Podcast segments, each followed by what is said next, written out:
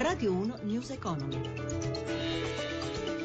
Buonasera da Sandro Marini. Feste pasquali con il segno meno secondo Confesercenti che ha svolto un'indagine su cosa faranno gli italiani durante le festività. Roberto Pippan ha sentito il direttore generale dell'organizzazione dei commercianti, Mauro Bussoni. Bussoni, una volta si diceva Natale con i tuoi, adesso anche Pasqua con i tuoi. I consumi sono in calo e diminuiscono anche i periodi in cui si va in vacanza. Purtroppo già il Natale era stato freddino rispetto all'anno scorso. A Pasqua saranno circa 5 milioni in meno, quindi diciamo così che la tradizione natalizia si sposta anche su Pasqua, il segnale non è un segnale buono. Auguriamoci che le, le, diciamo così, le mancate partenze degli italiani siano sopperite da una maggiore presenza di stranieri. I consumi dunque continuano ad essere in calo, però i prezzi pure. La deflazione è un dato confermato proprio pochi giorni or sono, i prezzi non salgono anche nel panorama delle offerte turistiche i prezzi non hanno subito aumenti rispetto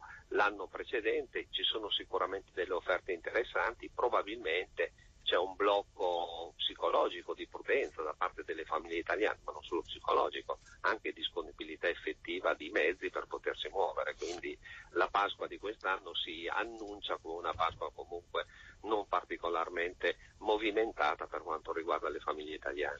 Una spesa media inferiore ai 390 euro e non più di tre, massimo quattro giorni di vacanza. La spesa si è ridotta, i giorni di vacanza non supereranno i 3 o 4 mediamente, ma una Pasqua all'insegna della città e della presenza in famiglia anche per quanto riguarda il tradizionale pranzo della Pasqua. L'agenda digitale, il piano elaborato dal governo per sfruttare al meglio il potenziale delle tecnologie per favorire la crescita economica e la competitività. Se ne è parlato alla presentazione dell'ottavo rapporto di Italia Decide, l'associazione di cui è presidente Luciano Violante. Ascoltiamolo al microfono di Gelsomina Testa. La digitalizzazione deve investire tutto il Paese, non solo la pubblica amministrazione, quindi la scuola, le imprese, le regioni, i comuni, società italiana. Noi chiediamo che ci sia un ministro addetto a queste materie, perché eh, vanno bene i tecnici, ma poiché bisogna influenzare tutti gli uffici di pubblica amministrazione, tutte le regioni, le scuole, le imprese, la società italiana, c'è bisogno di una forte autorità politica. A che punto siamo rispetto al resto dell'Europa? Noi siamo un po' indietro perché siamo partiti dopo, grazie alla instabilità dei governi e così via, però chi parte dopo può evitare gli errori che hanno fatto quelli che sono partiti prima e quindi a questo punto di vista siamo avvantaggiati e stiamo recuperando con una certa rapidità il tempo perduto. Quali saranno i tempi per digitalizzare la pubblica amministrazione? Tratta di cambiare complessivamente le procedure della pubblica amministrazione e la cultura della pubblica amministrazione, che deve passare dall'idea che è tutto riservato all'idea che tutto, quasi tutto è pubblico, condivisibile e quindi c'è un livello di responsabilità molto maggiore rispetto al passato. Quindi è un problema più culturale che tecnico.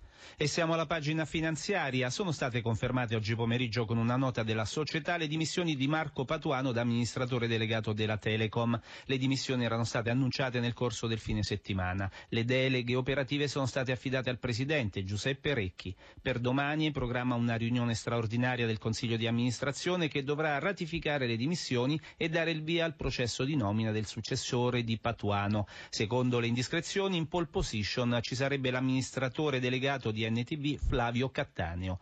E vediamo allora come ha reagito il titolo Telecom Piazza Affari. Ci colleghiamo con Milano dove c'è per noi Giancarlo Zanella. Buonasera Giancarlo.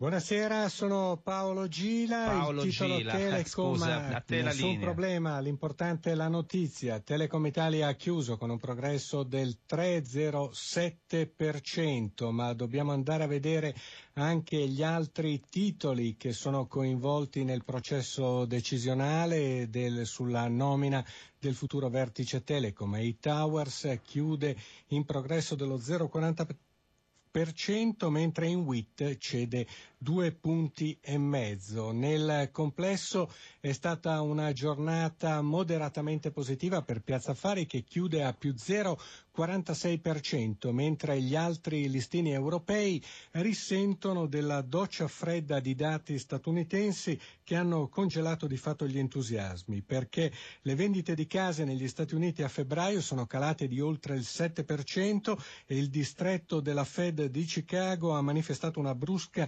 frenata delle attività economiche. In questo clima il Dow Jones e il Nasdaq viaggiano su posizioni di parità. Parigi cede lo 0,80%, Londra lo 0,08% e Francoforte è poco sotto la parità.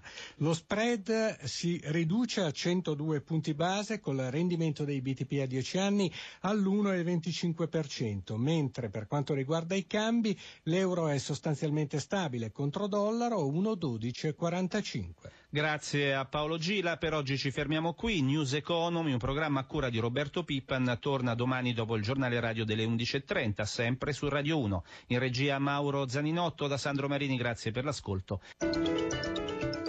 Radio 1 News Economy.